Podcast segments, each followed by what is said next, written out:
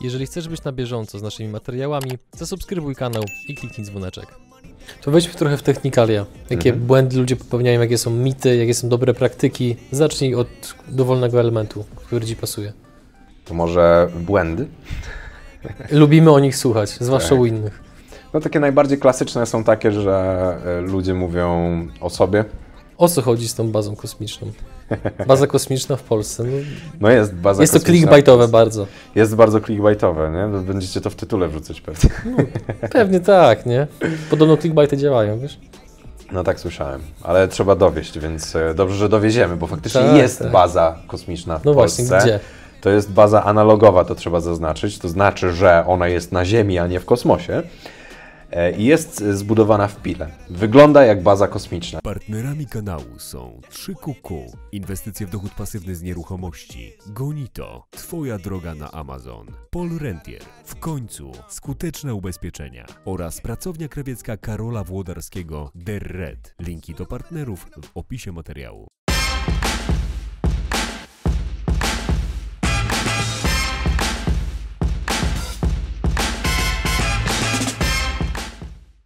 Dzień dobry. Dzień dobry.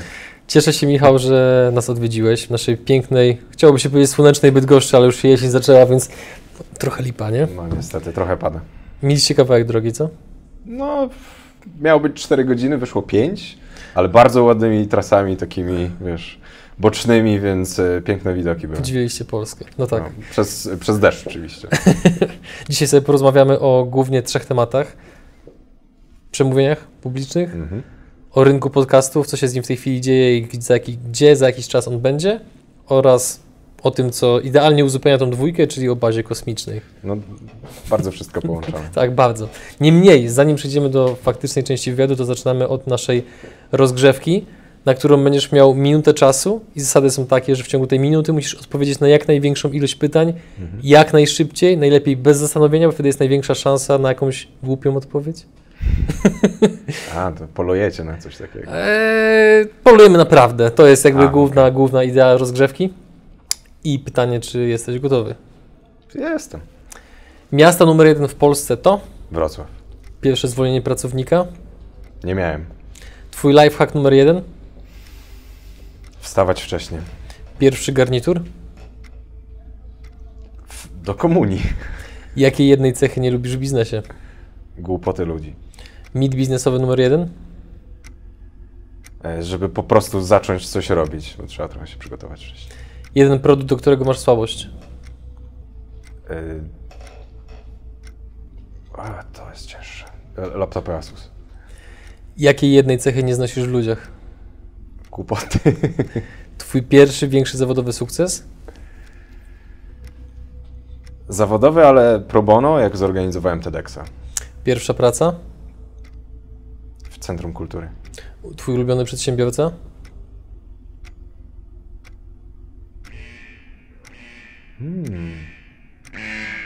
Chyba nie mam. No Właśnie, no niektóre nie, nie, nie znałem odpowiedzi, musiałbym się właśnie zastanowić. I, e, Znaczy to chyba o to właśnie chodziło, bo, nie? No, no tak. No, Dobre pytanie? no spoko. Zaskakujące? No tak. Czy mamy jeszcze bardziej przegiąć? ten, ten garnitur chyba mnie najbardziej zaskoczył. Tak? No a teraz przejdźmy do rzeczy odrobinę ważniejszych. Pewnie. Powiedz, czym się zajmujesz zawodowo?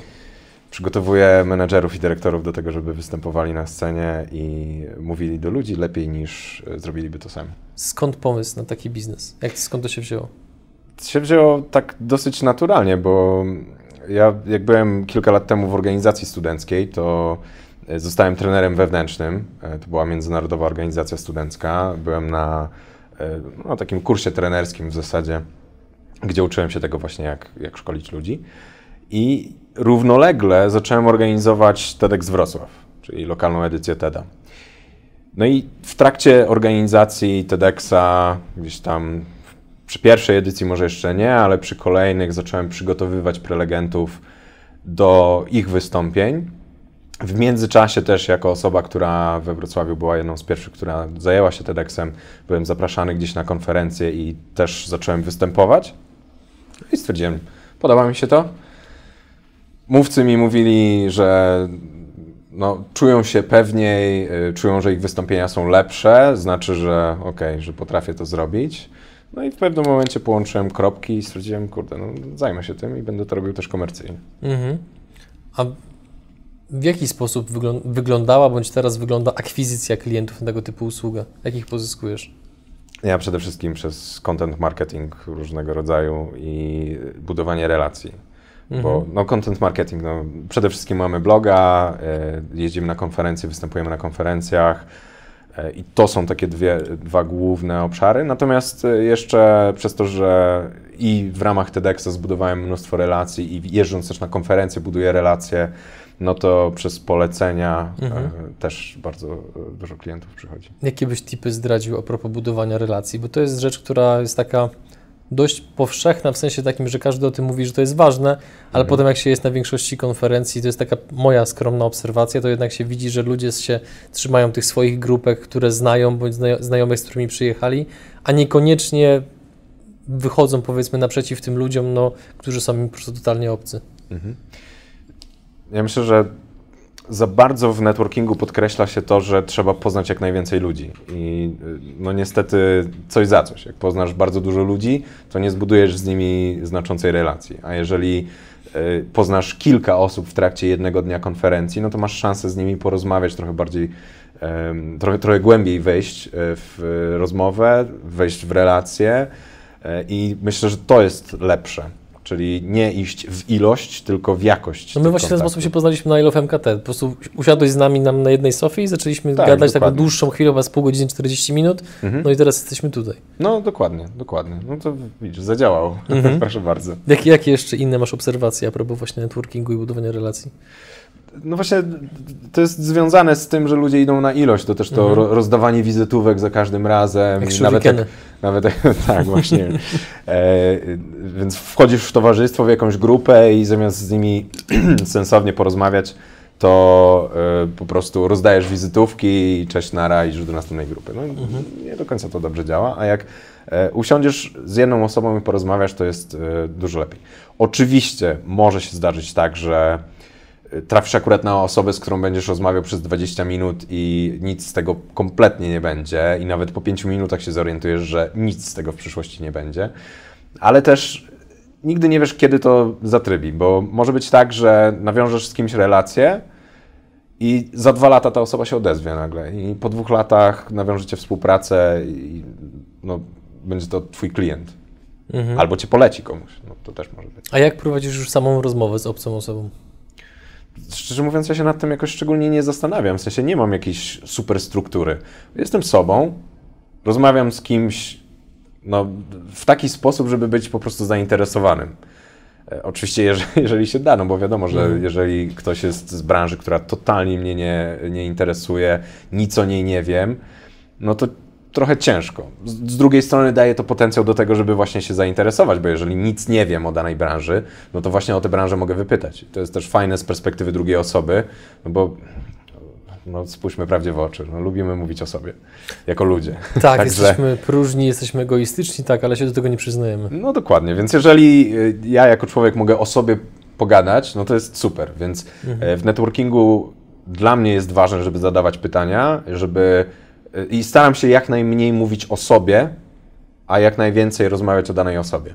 Oczywiście nie zawsze się to udaje, no bo jak mnie ktoś zapyta, czym ja się zajmuję, no to ja też potrafię mówić o tym godzinami wręcz i e, nie robić żadnej przerwy, ale mimo wszystko staram się wtedy jakoś tą piłeczkę odbić, więc powiem coś o sobie, ale zaraz przechodzę dalej i z, zadaję pytanie, od choćby to samo pytanie osobie, z którą rozmawiam. Mhm. To przechodząc płynnie do tematu wystąpień publicznych, na ile jest to opłacalna umiejętność według Ciebie, którą warto rozwijać? Z perspektywy przedsiębiorcy oczywiście. bardzo opłacalna, bo występujemy praktycznie w każdym momencie swojego życia. Bo mam wrażenie, że ludzie też nie postrzegają wystąpień publicznych jako czegoś, co y, dzieje się poza kontekstem biznesowym i poza takim, wiesz, staniem przed ludźmi z PowerPointem y, za plecami. A rzeczywistość jest taka, że no, to jest wystąpienie publiczne. No, jest tak, że ja tutaj powiedzmy występuję, ty też zresztą występujesz. Zdarza Mamy, się. tak. mamy publiczność taką, że nawzajem jesteśmy swoją publicznością, plus jeszcze mamy tutaj e, producenta. E, mamy oczywiście kamery, mamy widzów, którzy oglądają, więc to jest wystąpienie publiczne. Jak rozmawiasz ze swoimi znajomymi e, i chcesz ich namówić na pójście gdzieś do pubu, no to też jest wystąpienie publiczne, bo masz swoją publiczność. Więc w zasadzie w każdej chwili, kiedy masz jakiegoś odbiorcę, to jest to wystąpienie publiczne. Tylko, że wiadomo, że no, są różne konteksty, różne cele takich wystąpień i jest to w sumie zdrowe, że nie myślimy o tym, tej rozmowie ze znajomymi jako o wystąpieniu publicznym, no ale mimo wszystko wykorzystujemy e, różnego rodzaju umiejętności, które składają się na e, prezentowanie. Język ciała, używamy odpowiedniego głosu, e, odpowiednich sformułowań też. Więc no, To bardzo, to jest to bardzo istotna umiejętność i właśnie już jakby zmierzając w stronę biznesu, w biznesie szczególnie, dlatego że prezentacji jest bardzo dużo. Oczywiście nie trzeba występować na konferencji, żeby to było wystąpienie publiczne, a, ale w biznesie tak na co dzień y, też, jak ktoś jest sprzedawcą, no to przed klientem, jeżeli ktoś jest y, szefem zespołu i mówi do zespołu, no to też.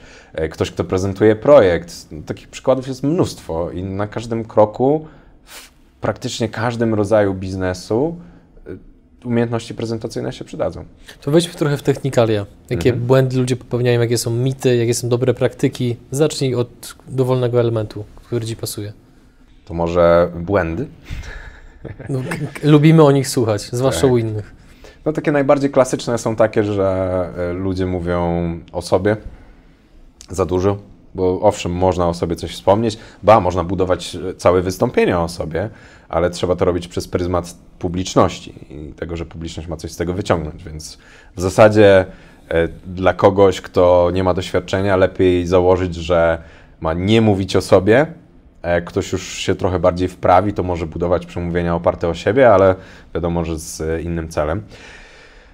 Jest dużo błędów związanych z użyciem właśnie PowerPointa, który przecież jest tak popularny i szczerze mówiąc jest trochę, jak to mówię, czekaj, demoni, demonifikowa, Demonizowany? demonizowany. Jezu, chciałem dwa słowa chyba Jest. połączyć. Pomogłem. Dostajesz 5 punktów. Em, więc y, y, jest demonizowany, bo ludzie uważają, że jest tak beznadziejnym narzędziem, podczas gdy jest genialny. I ja na przykład jak wychodzę ze swoich szkoleń albo z prezentacji, to ludzie mnie pytają, w czym robiłeś slajdy? W PowerPoincie. I wielki szok, że w PowerPoincie takie rzeczy się da zrobić? No, no tak, tylko trzeba znać narzędzie. Ale w każdym razie, jakie błędy ludzie popełniają? No, ten najbardziej klasyczny jest taki, że wrzucają ścianę tekstu na slajd. No to, to, to jest masakra. Nie? Tak, i, później- potem widz jednocześnie słucha i czyta i niczego nie rozumie de facto i się rozkojarza i gdzieś odlatuje potem myślami. Dokładnie. A jeszcze jest gorszy przypadek. e, W momencie, w którym prelegent się odwraca do, e, do ekranu i czyta swoje slajdy, no to, to już jest wtedy tragedia. To nie? chyba najczęściej na studiach widziałem gdzieś tam. No, no to tak, tak. No tak, zdarza się. No ale to jest taki błąd bardzo podstawowy, który jest łatwo wyeliminować. Po prostu nie wrzucać ściany tekstu na swoje slajdy, tylko żeby one były bardziej minimalistyczne. Mhm. No, ludzie używają też za dużo bullet pointów. Projektowo czy designersko to wygląda też czasami bardzo tragicznie. No ale wiadomo, no jakby nie, nie każdy musi robić piękne slajdy, ale grunt, żeby one były praktyczne, użytkowe i proste, minimalistyczne. Slajdy mają wspierać wypowiedź prelegenta, a nie być tą wypowiedzią. Także na tym trzeba się e, skupić. No i inne błędy są takie, że właśnie no, albo odwracają się do publiczności, albo skupiają się nie na tym, na czym trzeba. Bo na przykład jedno z najczęściej zadawanych mi pytań, jak ludzie się dowiadują, że jestem trenerem wystąpień publicznych, to pytają, co mam zrobić z rękami? No i no, to nie ma tak dużego znaczenia. W sensie, e, jasne, ma znaczenie, ale jest e, drugorzędne. Najważniejsza i tak jest treść i to, żeby być sobą, żeby być autentycznym, żeby być naturalnym. Wtedy ludzie będą nam prędzej ufać. A jak e, ktoś się zaczyna zastanawiać właśnie nad tym, co zrobić z rękami, to traci tę naturalność, bo jego ruchy, ruchy zaczynają się robić takie trochę sztuczne, mechaniczne, bo, bo trzeba się zastanowić, gdzie mam machnąć tą ręką, jak ją ustawić, tak? Więc lepiej nie skupiać się na rękach w ogóle w trakcie wystąpienia, tylko niech one sobie robią to, co tam sobie robią, niech to będzie jak najbardziej wygodne, naturalne. Oczywiście warto w międzyczasie pracować nad tym, żeby zapanować nad rękami, ale to jest kwestia też odpowiedniego skupienia. To jest kwestia tego, żeby e, potrafić skupiać się jednocześnie i na treści, i na rękach, i na nogach w zasadzie, no bo e, to jest kolejna rzecz, że ludzie na przykład chodzą w miejscu. E, ale to jest sprawa drugorzędna, więc jeżeli ludzie popełniają te, nazwijmy to błędy, że właśnie czy źle gestykulują, czy chodzą w miejscu, to naprawdę, jeżeli treść będzie super, jeżeli będzie dobra, to te rzeczy będą drugorzędne i publiczność, jasne, zwróci na to uwagę. Część osób pewnie nawet odepchnie, w sensie będą odepchnięte przez tego rodzaju rzeczy, ale treść będzie się broniła. I ja zawsze podaję przykład takiego mm, iluzjonisty, który na, wystąpił na konferencji TEDMED, czyli takiej medycznej odnodze TEDa jakby, y, David Blaine jeden z popularniejszych iluzjonistów na świecie. I jak włącza się wideo z jego przemówieniem, on stoi e, chyba nawet za podium, czy tuż obok podium, już nie pamiętam. I jak się słyszy pierwszych jego kilka słów i widzi się, jak on wygląda, ja bym tego nie chciał oglądać, absolutnie. Nie? W sensie jego głos jest bardzo monotonny, taki brzmi, jakby miał zaraz zasnąć. E, to, jak stoi, to jest w ogóle też tak, jakby był kompletnie zmęczony bardzo niezachęcająco. Ale pierwsze zdanie, które on mówi, to jest, e, też dokładnie nie pamiętam, ale, ale mniej więcej coś takiego. W zeszłym roku dałem się pochować żywcem w Nowym Jorku i spędziłem w trumnie tydzień. I... Przykuwał uwagę dość mocno. No i właśnie, dlaczego, jak? W ogóle, wow, będę słuchał, żeby dowiedzieć się, co jest dalej. Ono jeszcze później mówi o kilku innych swoich takich E, nie wiem jak to nazwać, no, chciałbym powiedzieć wybryki, ale to są, e, to są właściwie jego show, które, e, jego triki iluzjonistyczne, które stosuje. Więc no, przykuwa uwagę treścią. Z wyglądu, z głosu nie chciałoby się tego słuchać, ale z racji tego, że treść jest tak ciekawa, no to nie ma problemu. I oczywiście jest tak, że nie wszyscy na to pójdą, nie wszyscy będą słuchali, bo część osób będzie zrazi się tak bardzo, że, że nie będzie w stanie no, słuchać. No, nigdy nie zadowolimy wszystkich. Ale właśnie, i o to, o to mi chodzi. To chciałem powiedzieć, że nigdy nie trafimy do 100% publiczności, więc jednym z błędów jest też to, że chcemy zadowolić wszystkich. I niestety, no tak nie będzie. I zdarza się też, że e, są na sali, mamy na przykład publiczność 100 osób i no wiadomo, patrzymy gdzieś tam na tę publiczność, chociaż też jednym z błędów jest to, że ludzie gdzieś tam patrzą po suficie czy po podłodze, nie zwracają w ogóle uwagi na publiczność. Ale, ale jak już patrzymy na tę publiczność, to zdarzają się jakieś osoby, które na przykład e, siedzą w telefonie, albo ktoś tam sobie troszkę przysypia, albo ktoś wstaje i wychodzi, nie? I e, mamy taką tendencję do obwiniania siebie, że o jest, to jest moja wina, jestem beznadziejnym mówcą do tego, do, do, nie słuchają mnie, nie? Przynudzam. Ale rzeczywistość może być zupełnie inna, o której my nie myślimy. Myślimy negatywnie zamiast w zasadzie to zignorować, bo ktoś, kto siedzi w telefonie, może po prostu jest na tej konferencji, bo bardzo chciał, ale jednocześnie musi pracować, bo nie może sobie pozwolić na wolny dzień. Nie? Ktoś, kto ziewa, może ma małe dziecko w domu i przez północy nie spał, więc no, przysypia, naturalne. A ktoś, kto wychodzi, no po prostu może bardzo musi wyjść i nie ma to w ogóle związku z samym przemówieniem. Tylko my mamy tendencję do tego, że myślimy, że kurde, no moja wina, przynudzam. Więc też nie warto się nad tym tak zastanawiać. Lepiej to totalnie olać, nie, w, w ogóle w to nie wchodzić. Robić swoją robotę, przekazywać treść, skupić się na publiczności, ale w e, tej części, która słucha. I e, po prostu robić swoją robotę. A zgodzisz się ze stwierdzeniem, że warto dużą uwagę poświęcić temu, jak wygląda wstęp w wystąpieniu, ponieważ jeżeli ten wstęp jest dobry, to potem cała prezentacja potem już idzie prościej, ponieważ nie ma takiego stresu? Są dwie rzeczy, które są związane ze wstępem akurat w tym kontekście. Jak dobrze przygotujemy swój wstęp, to jest dużo łatwiej po prostu zacząć. Tak? Jeżeli nie masz czasu na próbę swojego wystąpienia, to przynajmniej powtórz sobie pierwsze zdanie, trzy zdania e, wystąpienia, mhm. bo wychodzisz na scenę i co? No i najtrudniej jest właśnie zacząć w ogóle mówić.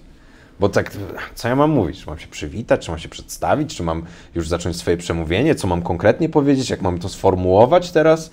A jak masz dokładnie przygotowane swoje zdanie, pierwsze, no to mówisz to zdanie, a reszta już jakoś tam leci. Więc jest to ułatwienie. No a dodatkowo pierwsze zdania, twój wstęp, to jest też związane z pierwszym wrażeniem. Więc jeżeli, tak jak u Davida Blaina, y, jeżeli zaczniesz czymś mocnym, czy mocnym, czy wzbudzającym emocje, czy budującym relacje z publicznością, sposobów jest y, y, kilka różnych, czy nawet więcej niż kilka. Jeżeli zaczniesz czymś takim, no to publiczność będzie bardziej skłonna temu, żeby, się, żeby, żeby cię słuchać. Mhm. No właśnie, a czy są jeszcze jakieś inne, powiedzmy, takie cenne wskazówki, jak zrobić dobry wstęp? No bo to, o czym powiedziałeś, to zakładam, że to jest związane trochę z tak zwaną luką informacyjną, że mówimy coś, co z automatu w głowie widza powoduje wytworzenie właśnie luki, którą potem mózg chce zapełnić, dlatego słucha uważnie dalej, bo chce dowiedzieć się, co się stało. Natomiast czy są jeszcze jakieś inne takie właśnie no, niuanse związane z wstępem w prezentacji, które mogłyby bardzo mocno pomóc przedsiębiorcom? No jeżeli na przykład widzisz jakiś punkt wspólny między sobą a e, Twoją publicznością, to możesz nawiązać do tego. To nawet nie musi być bezpośrednio związane z tematem wystąpienia, mhm. ale nie wiem, no, tak najbardziej banalny przykład, jaki przychodzi do głowy, to jest e, no to może być to, że nie wiem, wszyscy są przyjezdni na danej konferencji. -huh. No taka pierdoła, wiadomo. tak, to jest może... zbyt gorszy, tak? Ręka do góry, tak? No może Czy... nie aż tak, ale... Okej, okay, za mocne.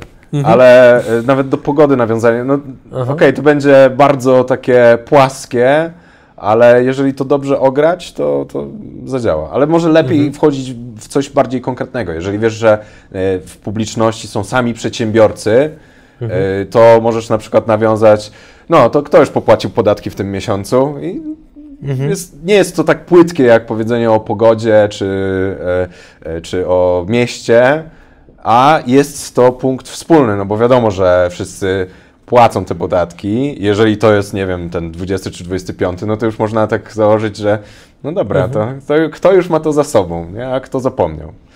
E, więc nawiązanie relacji to może być e, dobrym punktem. Mhm. Można wzbudzić ciekawość właśnie w taki sposób, w jaki powiedziałeś, że budując lukę informacyjną. Można powiedzieć jakąś szokującą statystykę, która jest e, w ogóle e, powiedzmy, że z kosmosu, trzymając się tematyki tego, że na koniec będziemy e, o tym mówić, e, ale jest zauważalnie duża. Ale e, musi być ona powiązana, rozumiem, z tematem wystąpienia. No tu już najlepiej, żeby była. Mhm. Tu, tu rzeczywiście. Budowanie relacji może być oparte o coś, co nie jest powiązane, ale jak już idziesz w ścieżkę właśnie tego, że dajesz jakąś statystykę, no to trochę no, trochę dziwnie będzie podać coś, co nie jest związane. Wszystko zależy od kontekstu, bo może, może akurat może to być coś związanego, mhm. ale to już trzeba rozpatrywać każdy konkretny przypadek. Mhm. E, można, kurde, no nawet jeżeli to ma sens, to możesz zaśpiewać piosenkę, powiedzieć wierszyk i to też będzie miało e, odpowiedni efekt, tylko to musi być odpowiedni kontekst.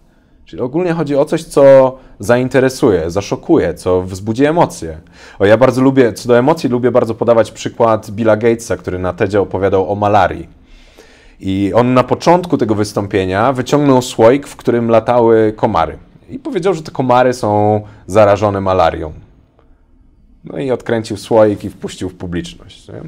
No efekt, efekt był taki, że publiczność tam się trochę zaśmiała, bo wiadomo, mhm. wszyscy zdawali sobie sprawę, że on nie może sobie pozwolić na coś takiego, ale z pewnością wzbudził w publiczności takie poczucie, że kurde, a co jeżeli one rzeczywiście byłyby nosicielami co jeżeli by mnie zaraz urządlił komar, czy ugryzł komar, który, yy, który da mi malarię?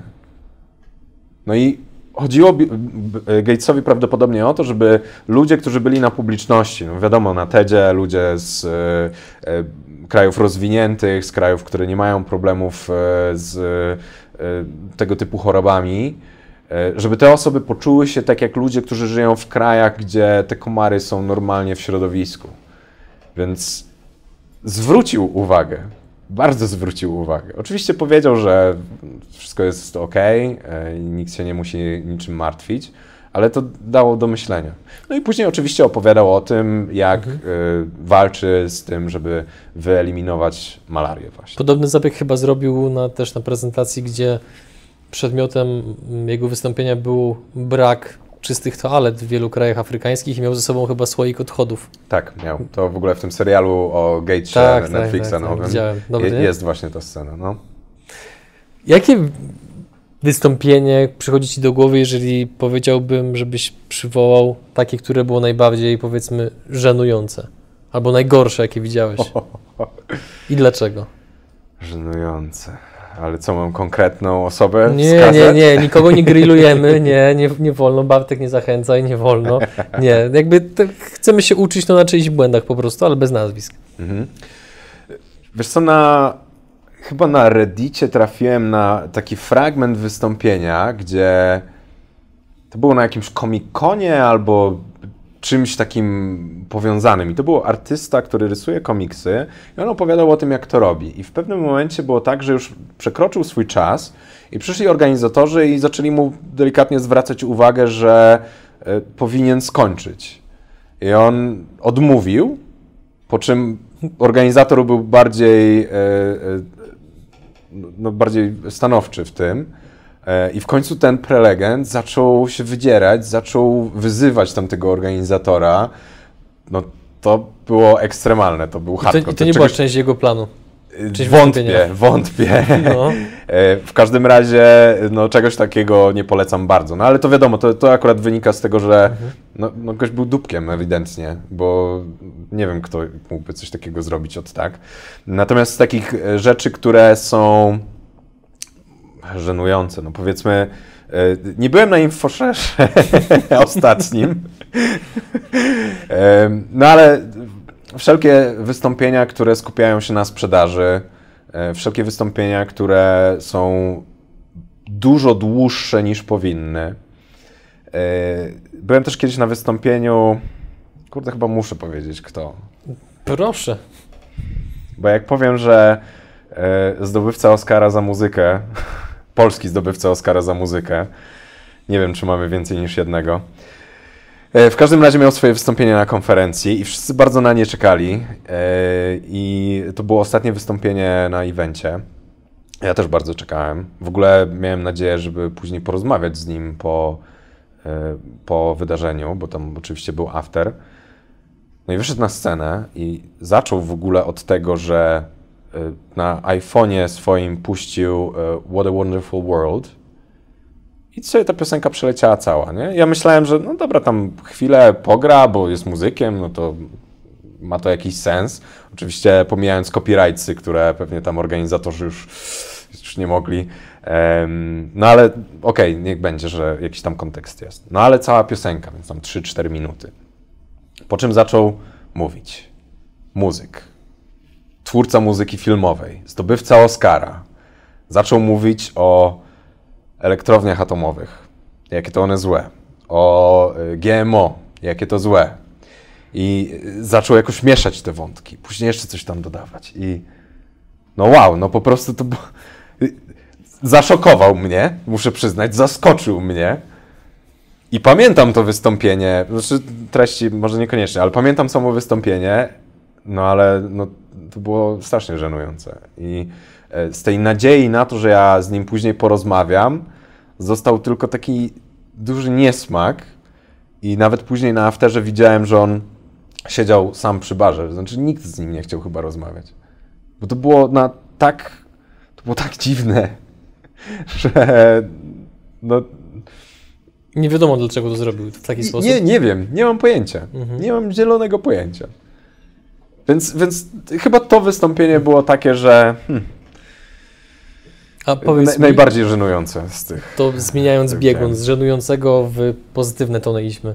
Czy opłaca się używać humoru, żartu w prezentacjach? Oczywiście wiem, że to zależy, więc już pójdźmy dalej. W jaki Mhm. sposób, inaczej, czy Ej, warto to uprzedzasz robić? moje odpowiedzi, no co ty? Sam ze sobą to zrobię wywiad zaraz, nie, żartuję. W jaki sposób, czy warto używać humoru, to jest raz i dwa, jeżeli tak, to w jaki sposób? Humoru warto. Dlaczego? Warto dlatego, że to jest y, pobudzanie emocji publiczności i to w dodatku pozytywnych. Jak ludzie się śmieją, to też lepiej będą zapamiętywać, y, będziesz wzbudzał większą sympatię. Tylko oczywiście są pewne obostrzenia i rzeczy, na które trzeba zwrócić uwagę, bo y, jeżeli robisz to nieumiejętnie, to możesz sobie wręcz zaszkodzić. Jeżeli wszystkie twoje żarty są suche jak pustynia, no to no niestety to nie, to nie będzie dobre. Że wiadomo, że okazyjny suchar gdzieś tam będzie ok, ale jeżeli w całej, w całej prezentacji to będziesz robić, to niekoniecznie. A niektóre żarty wręcz mogą e, ci zaszkodzić, bo możesz być e, niepoprawny politycznie i, i, i to też... Nie wiem, do czego nawiązujesz w ogóle teraz, nie? nie mam pojęcia. tak mi się powiedziało, bo się zdarzają tacy, że, że są niepoprawni politycznie. E, więc jeżeli potrafisz używać humoru, to proszę bardzo. Przy czym ważne jest to, że E, komedia jest czymś, co jest ustrukturyzowane, że bycia śmiesznym można się nauczyć. Przynajmniej takiego do, e, do wystąpień, gdzie mhm. i tak się przygotowujesz, to możesz przygotować też pewne określone e, właśnie wstawki humorystyczne czy komediowe. Więc można się nauczyć. Natomiast właśnie trzeba to zrobić umiejętnie, najlepiej sobie przetestować ten materiał, E, bo może się okazać, że ty sobie super przygotujesz, a później się okaże, że publiczność no, nie zareaguje, tam tylko jakieś świerszcze będą, będą grały. Mhm. E, no, także jest to na plus, jeżeli jest dobrze zrobione, ale jeżeli nie jest dobrze zrobione, no to będzie mhm. raczej na minus. W jakich książkach szukać wiedzy a propos wystąpień publicznych? Co byś polecił naszym widzom i słuchaczom? Z takich bardziej podstawowych pozycji, które wciąż uważam, że są świetne, to y, Dobra, pierwsza to jest w ogóle taka, e, uważam, że Biblia, którą każdy powinien przeczytać. To jest e, Resonate Nancy Duarte. Polski tytuł to jest Współbrzmienie. Bardzo niefortunny moim zdaniem. Czy dobrze przetłumaczony, ale niefortunne mhm. słowo akurat takie jest. E, więc to jest bardzo dobra pozycja. Tam jest dużo o tym, jak określić, kto jest publicznością, o, trochę o storytellingu, jest analiza kilku różnych przemówień, między innymi e, launch iPhone'a przez Jobsa, między innymi Martin Luther King i jego I Have a Dream. E, więc naprawdę jest świetna ta książka. Nancy Duarte w ogóle jest mega ekspertem. To jest jeden z czołowych ekspertów, jeśli chodzi o komunikację na świecie. Ona teraz w ogóle napisała nową książkę, którą muszę sobie właśnie sprawić. Data Story o prezentowaniu danych. Tylko, że niestety jest, chyba nie ma w wersji e, elektronicznej, muszę sobie zamówić e, z Amazona. Także jeszcze, e, jeszcze nie mam. Ale ona napisała też kilka innych książek i też uważam, że warto je przeczytać.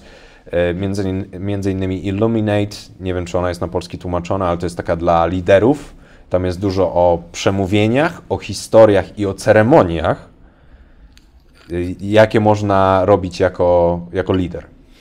E, więc to co Nancy Duarte, natomiast Resonate jest książką, która jest taką bardziej podstawową. Do tego jeszcze myślę, że warto przeczytać książkę Chrisa Andersona, czyli szefa TEDa. E, ona się chyba nazywa e, TED Talks, The Official Guide to Public Speaking. Jest w wersji polskiej jak najbardziej. E, chyba bezpośrednio przetłumaczone, że TED Talk, e, oficjalny przewodnik po przemówieniach, czy coś takiego.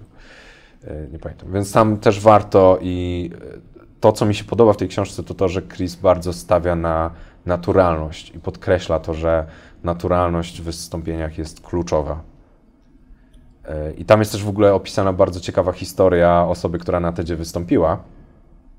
Też odnośnie pewności siebie, bo o tym pewnie też będziesz chciał e, pogadać, to, to ja może uprzedzę fakty i, e, i, i, i, wrzucę tę historię tutaj, jak, już mówię o tej książce. E, spoiler alert. Ale to jest świetna, świetna historia, bo to, historia dotyczy kobiety, która wystąpiła na TEDzie chyba w 2015 roku, tylko prawie do tego nie doszło. W sensie ona była przerażona tym i nie chciała tego zrobić. Wiesz, masz półtora tysiąca E, ludzi, którzy są na widowni, a ty masz wyjść na tę czerwoną kropkę, ten czerwony dywan, oświetlona wszystkimi reflektorami, które walą też po oczach i masz mówić do tych ludzi pomysł warty rozpowszechniania. No to ja bym się tam stresował mocno, e, a co dopiero osoba, która no, przeszła przez piekło w swoim życiu, nie? bo ona jest e, no była w depresji i e, była w tak ciężkim stanie, że e, czy w zasadzie no, powód tego, że była w ciężkim stanie, może najpierw to jest, jest taki, że no była obsmarowana przez media, była wytykana palcami na ulicy, w internecie ją szkalowali i przez to ona właśnie wpadła w depresję i była w takim stanie, że nawet rodzice zabraniali jej zamykać drzwi od łazienki, e, jak brała prysznic, bo bali się, że ona może sobie coś zrobić w środku. No i tę osobę e, i ty znasz, i nasi widzowie też na pewno znają, bo to jest Monika Lewiński. E, I Monika Lewiński wystąpiła ostatecznie na TEDzie dzięki kilku rzeczom, które robiła, żeby wzmocnić swoją pewność siebie. I niektóre rzeczy to było na przykład, że medytowała, e, stosowała e, power posing, czyli to, o czym Amy Cuddy mówi z kolei w swoim TED Talku, o tym, że jak odpowiednio staniesz czy usiądziesz, nie, wyprostujesz się, czy tak zwiększysz swoją objętość, no to to dodaje pewności siebie parę innych technik, ale jedna technika była e, szczególnie ważna. E, mianowicie ona nie występowała na TEDzie dla siebie, co jest ok, co, co jest właściwie dobre, ale nie występowała też dla ludzi, którzy byli na sali, co jest bardzo ciekawe, bo zazwyczaj występujemy dla publiczności, która jest przed nami, która jest właśnie na sali. Ale nie, ona, wiedząc, że to przemówienie będzie nagrywane i umieszczone w internecie, występowała dla ludzi takich jak ona, którzy przechodzą przez piekło, którzy, którzy są e, w stanie depresji, którzy są na skraju, bo chciała im dać nadzieję na to, że da się przez to przejść, że ona była tam, ona to zna, ona przez to przeszła, ona sobie z tym poradziła i teraz już jest, powiedzmy, że okej, okay, nie? że da się, da się to przezwyciężyć. I co sprawiło, że ona miała moc do tego, żeby, żeby wygłosić to przemówienie.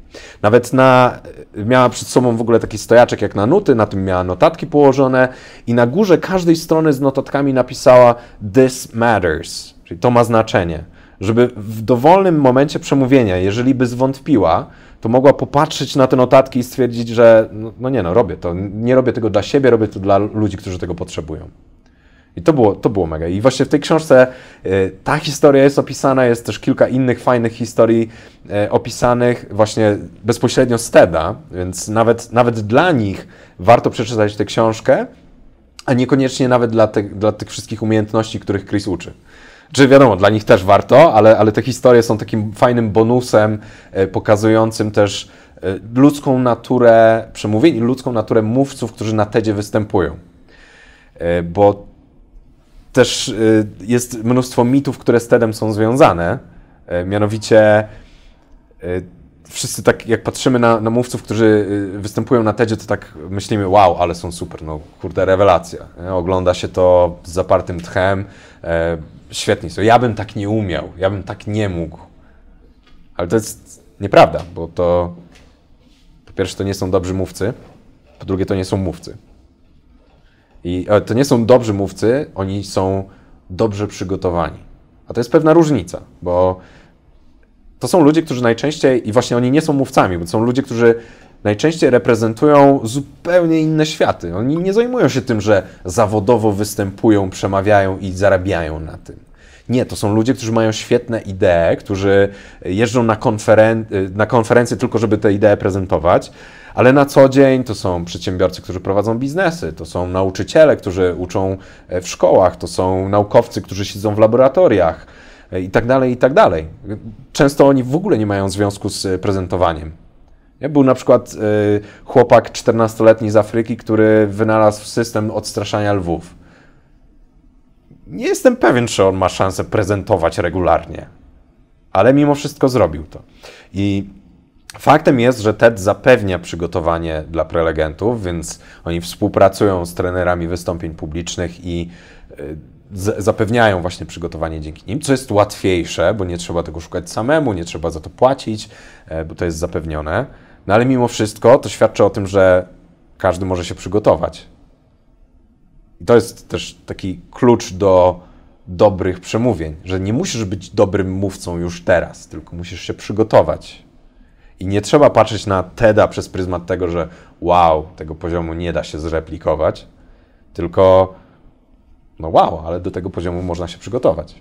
Cieszę się, że tak mocno poruszyliśmy ten wątek, bo ja niejednokrotnie na różnych konferencjach czy też w innych sytuacjach łapię się na tym, że to jest w pewien sposób przerażające, ale z drugiej strony też jest to uważam dobra wskazówka dla, dla wielu osób, że czasami opakowanie jest ważniejsze od zawartości. W tym sensie, że niejednokrotnie się złapałem na sytuacji, gdzie ktoś mówił, tak patrząc już faktycznie, ostatecznie, mówił o bardzo powiedzmy ciekawych, interesujących rzeczach, ale mówił to tak kiepski sposób, że no nie dało się tego słuchać, że mózg się wyłączał po prostu, myślał o czymś zupełnie innym. Dlatego cieszę się, że ten wątek tak mocno poruszyliśmy, bo mam nadzieję, że przynajmniej kilka, kilkanaście czy kilkadziesiąt osób pójdzie tą ścieżką troszeczkę bardziej i no, zgłębi te informacje, tę wiedzę, bo potem niejednokrotnie może być tak, że właśnie od tego, jak dobierzemy słowa, jak coś przedstawimy, jak coś pokażemy, to, to będzie miało wpływ na to, czy ktoś powie, czy tak, czy nie. Bo czasami Mhm. się spotykam z tym, jak, jak e, ludzie mówią, że ludzie są tacy i owacy, tutaj wsta- są stawiane różne inwektywy, ludzie są tacy i owacy, oni nie rozumieją i tak dalej. Ale Mhm. to jest twoja wina, bo nie wytłumaczyłeś tego wystarczająco prawdopodobnie jasno, dobrze, no albo faktycznie nie potrzebują twojego produktu czy usługi. No ale okej, tutaj o tym już sporo porozmawialiśmy, więc odsyłamy do książek, e, które Michał zaproponował, a tymczasem płynnie przechodzimy do rynku podcastów, a dokładnie na początek do twojego podcastu. Jaki podcast prowadzisz? Podcast się nazywa Do Początku. Prowadzę go razem z Krzyśkiem Nowakiem i my opowiadamy historię o tym, jak różne rzeczy się zaczęły. Okej, skąd pomysł na w ogóle taką tematykę? się zaczęło. No, rok temu w ogóle była premiera. Rok temu od tego, jak teraz nagrywamy. Yy, I to się zaczęło od tego, że ja za... w ogóle wszedłem w świat podcastowy, zacząłem słuchać podcastów i moim ulubionym podcastem było Reply All. I Krzyśka w sumie też, on, on mnie właściwie zaraził tym podcastem. I to jest taki podcast, w którym prowadzący opowiadają historie o internecie i związane z internetem. Swoją drogą bardzo polecam, ale nie będę się zagłębiał w to. I ich formuła jest, to jest formuła narracyjna. Oni opowiadają historię. Można powiedzieć, że reportażowa, bo jakby wchodzą głębiej, też e, robią reportaże, wychodzą w teren czasami. E, Ale właśnie stwierdziliśmy, że chcemy skorzystać z tej formuły i też opowiadać historię, wzbogacać je e, dźwiękami, muzyką. Chcemy stosować storytelling, a nie robić to, co robi większość ludzi w Polsce, większość podcasterów, czyli prowadzić wywiady. Bo to jest, to, no, jakby ciężko jest już w niektórych e, obszarach przebić się ze swoim podcastem, jeżeli się robi wywiad. Bo już jest ich tak dużo, że o ile nie mamy znalezionej niszy albo nie mamy tego świetnie przemyślanego, to może być ciężko. No ale w każdym razie nam się ta formuła w ogóle dużo bardziej podobała, więc e, stwierdziliśmy, że to. No i po prostu zastanawialiśmy się, co chcemy, co chcemy zrobić i e, wyszło tak, że lubimy się uczyć nowych rzeczy, lubimy się zagłębić w jakiś temat, znaleźć jakąś historię, no to to jest świetny potencjał do tego, żeby właśnie e, wziąć jakiś temat na tapetę i e, opowiedzieć o nim, jak się zaczął i przy okazji opowiedzieć jakąś ciekawą historię, która jest z nim związana. Który z tych odcinków jest twoim ulubionym, z tego co zrobiliście? Z którego jesteś najbardziej dumny? Mój chyba to jest o roku 2001, bo ja sobie założyłem, że postrzegamy rok 2001 głównie przez pryzmat jednego wydarzenia. A chciałem pokazać, że w tym roku zdarzyło się dużo więcej i to swoją drogą niekoniecznie negatywnych rzeczy, acz- aczkolwiek tak pod kątem montażowym to jestem z takiej negatywnej najbardziej zadowolony e, historii, e, niestety, która się wydarzyła, bo była, w tym roku była też e, masakra rodziny królewskiej w Nepalu przez jedne, jednego z książąt. E, on zabił tam e, chyba dziewięć osób, Także straszna historia. E, No i o niej między innymi opowiadam, ale o paru innych też, między innymi, żeby powiedzieć o bardziej pozytywnej rzeczy, to o, o tym, o Denisie Tito, czyli o, pierwszym kosmicznym turyście. To był właśnie rok, w którym on udał się w kosmos. Więc e, o tym też. Nie? Więc e, to, akurat jest zbiór kilku różnych historii, które wydarzyły się na przestrzeni 2001 roku. Ale zazwyczaj robimy tak, że bierzemy jakiś temat, na przykład e, Hollywood. To jest ostatni odcinek pierwszego sezonu. Hollywood. I opowiadamy o tym, jak Hollywood się zaczęło w, przez pierwszą połowę, jakieś 20 minut, a w drugiej połowie opowiadamy jakąś historię, która Hollywood dotyczy. I akurat e, w tym odcinku ja i Krzysiek opowiadamy historię, więc są tam jeszcze, tam w bonusie to są powiedzmy dwie historie zamiast jednej. E, I Krzysiek opowiada o pewnym e, gangsterze, który był związany właśnie z Hollywood. Ja z kolei opowiadam o tym, jak Charlie Chaplin walczył z nazistami, co jest też mega historią. No, a w pierwszej właśnie opowiadamy, no wiemy jak Hollywood wygląda teraz, że mamy blockbustery, że Avengersi najnowsi zarobili prawie 3 miliardy dolarów, są najbardziej kasowym filmem wszechczasów, ale dlaczego akurat Hollywood? Dlaczego to akurat tam się wydarzyło? W sensie, że narodziło, na- czy kino się tak rozwinęło tam. E, Ciekawe w ogóle jest to, że e, Thomas Edison maczał w tym palce. W Słyszałem tym. pewnym sensie. Więc e, e, on się przyczynił do tego, że w Hollywood właśnie to się e, tak, tak bardzo rozwinęło. E, Nie będę zdradzał dlaczego, to jest w podcaście oczywiście. E, Więc e, chcieliśmy opowiadać historię, no i właśnie to robimy, opowiadamy historię. Mhm. Czy warto, żeby biznes zainteresował się rynkiem podcastów? Ja uważam, że bardzo, dlatego że no, obserwując rynek amerykański i wydaje mi się, że dążymy w tamtym kierunku. Jesteśmy teraz na mocnej fali wznoszącej w Polsce, bo jesteśmy najszybciej rosnącym rynkiem w Europie, jeśli chodzi o liczbę słuchaczy. Y, Według tam badań chyba z marca, co prawda, ale to było 40% miesiąc do miesiąca. Bardzo szybko y, rośnie ten rynek. Pojawia się coraz więcej podcastów, coraz więcej słuchaczy i zaczynają się pojawiać też firmy, które działają w tym obszarze. Więc mamy też mamy networki reklamowe, mamy agencje, które właśnie reprezentują podcasty i mamy też firmy produkcyjne podcastowe. I jedną taką firmę zdecydowałem się założyć razem właśnie i z Krzyśkiem i z e, Pawłem Badurą z podcastu Przedsiębiorcy z Wyboru. Więc będziemy po prostu robić podcasty dla firm. Mhm. Dlaczego? Może to jest zbyt ogólne pytanie, ale no jakby dlaczego? Co, co jest argumentem dla przedsiębiorców, że warto mieć swój podcast? Podcasty są medium, które jest bardzo takie, no z jednej strony intymne, bo y, jak podcaster do ciebie mówi, to masz go, masz go w uszach, praktycznie masz go w głowie. Y, Z drugiej strony słuchacze są bardzo zaangażowani i y, są różne badania akurat, ale takie najbardziej konserwatywne badanie mówi, że y, 18% ludzi, którzy słucha na przykład reklamy w podcaście, kupuje produkt, który, który słyszało. Ale to jest badanie z 2016 roku. Z 2017 y, badanie na, to, tam to było na próbie reprezentatywnej, y, to z 2017 jest na grupie celowej, ale 150 tysięcy słuchaczy. To Sporo. spośród tych 150 tysięcy tam było około 60%, które y, kupuje.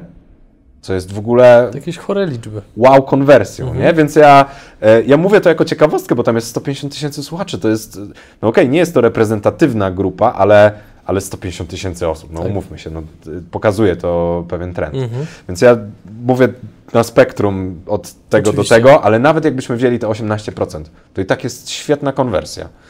A trzeba zwrócić uwagę na to, że podcasty właściwie nie są medium, które ma sprzedawać.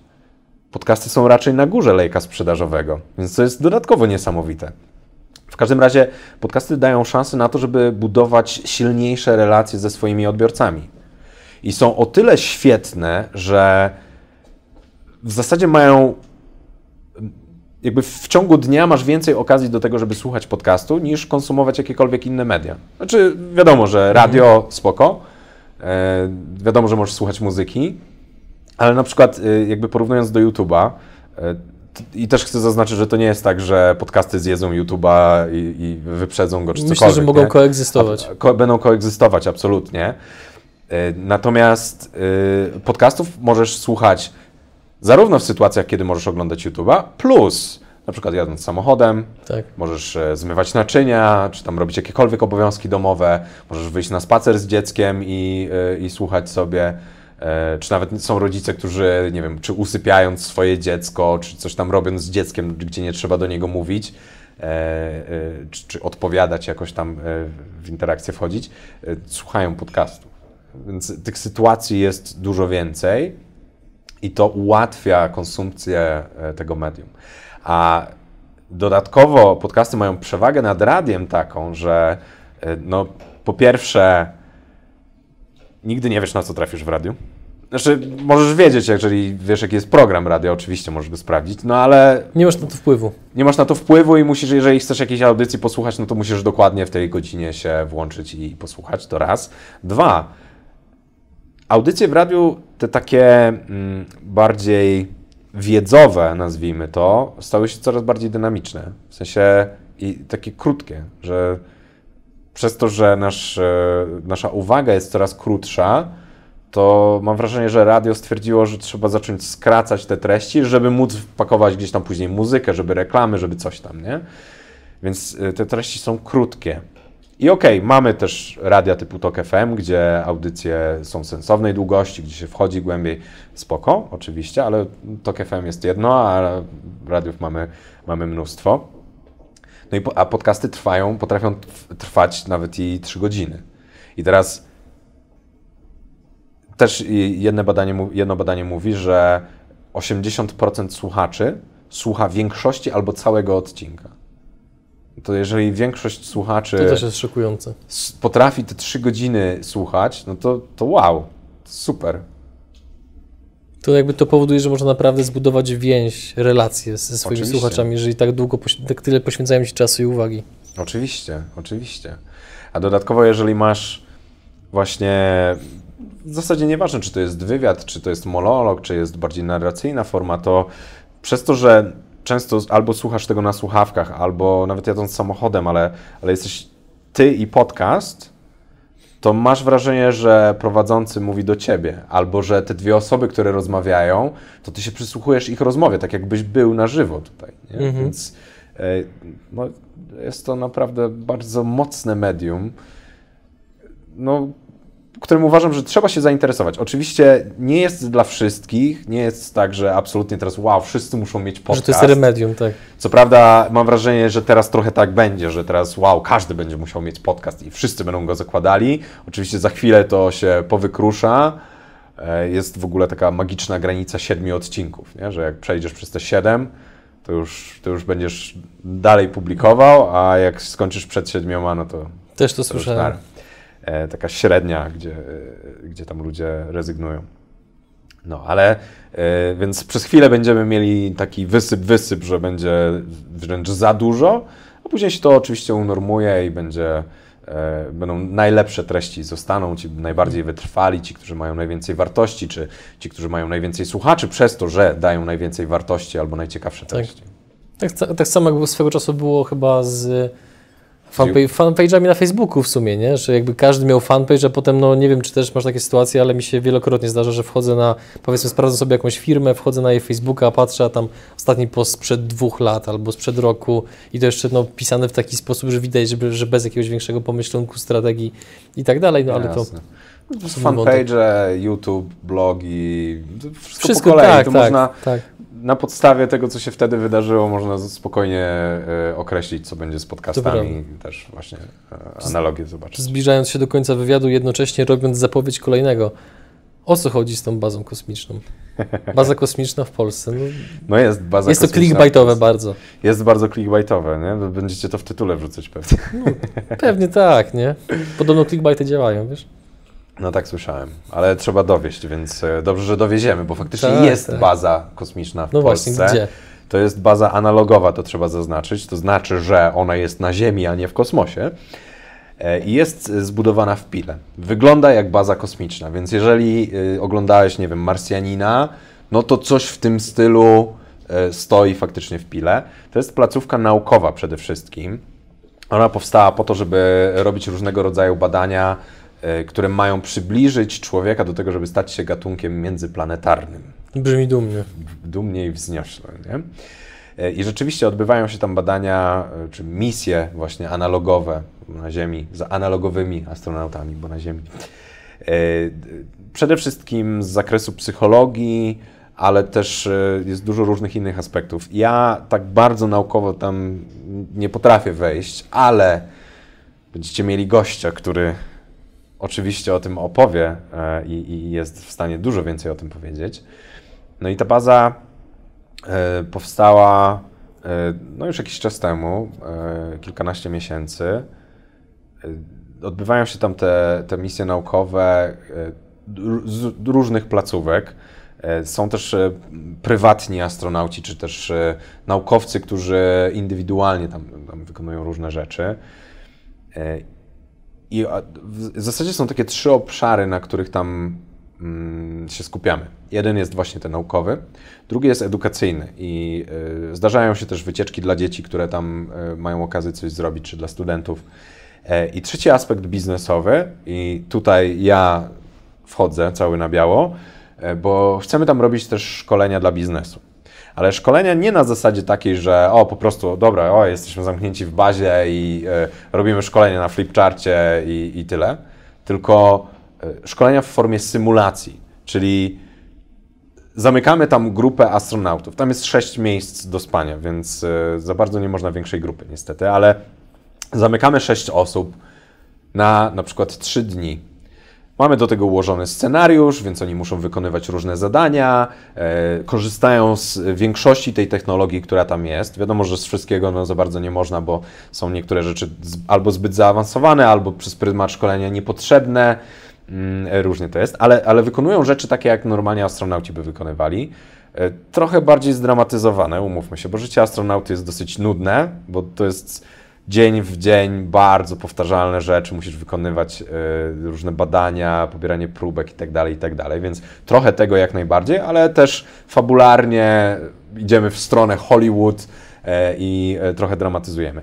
Ale jesteś astronautą. Jako uczestnik jesteś astronautą, jesteś tam zamknięty, masz robić rzeczy takie jak astronauta, jeździsz łazikiem, wychodzisz w skafandrze na powierzchnię Księżyca tudzież Marsa, zależy jak tam fabularnie sobie to rozegramy i przechodzisz ewaluację z trenerem.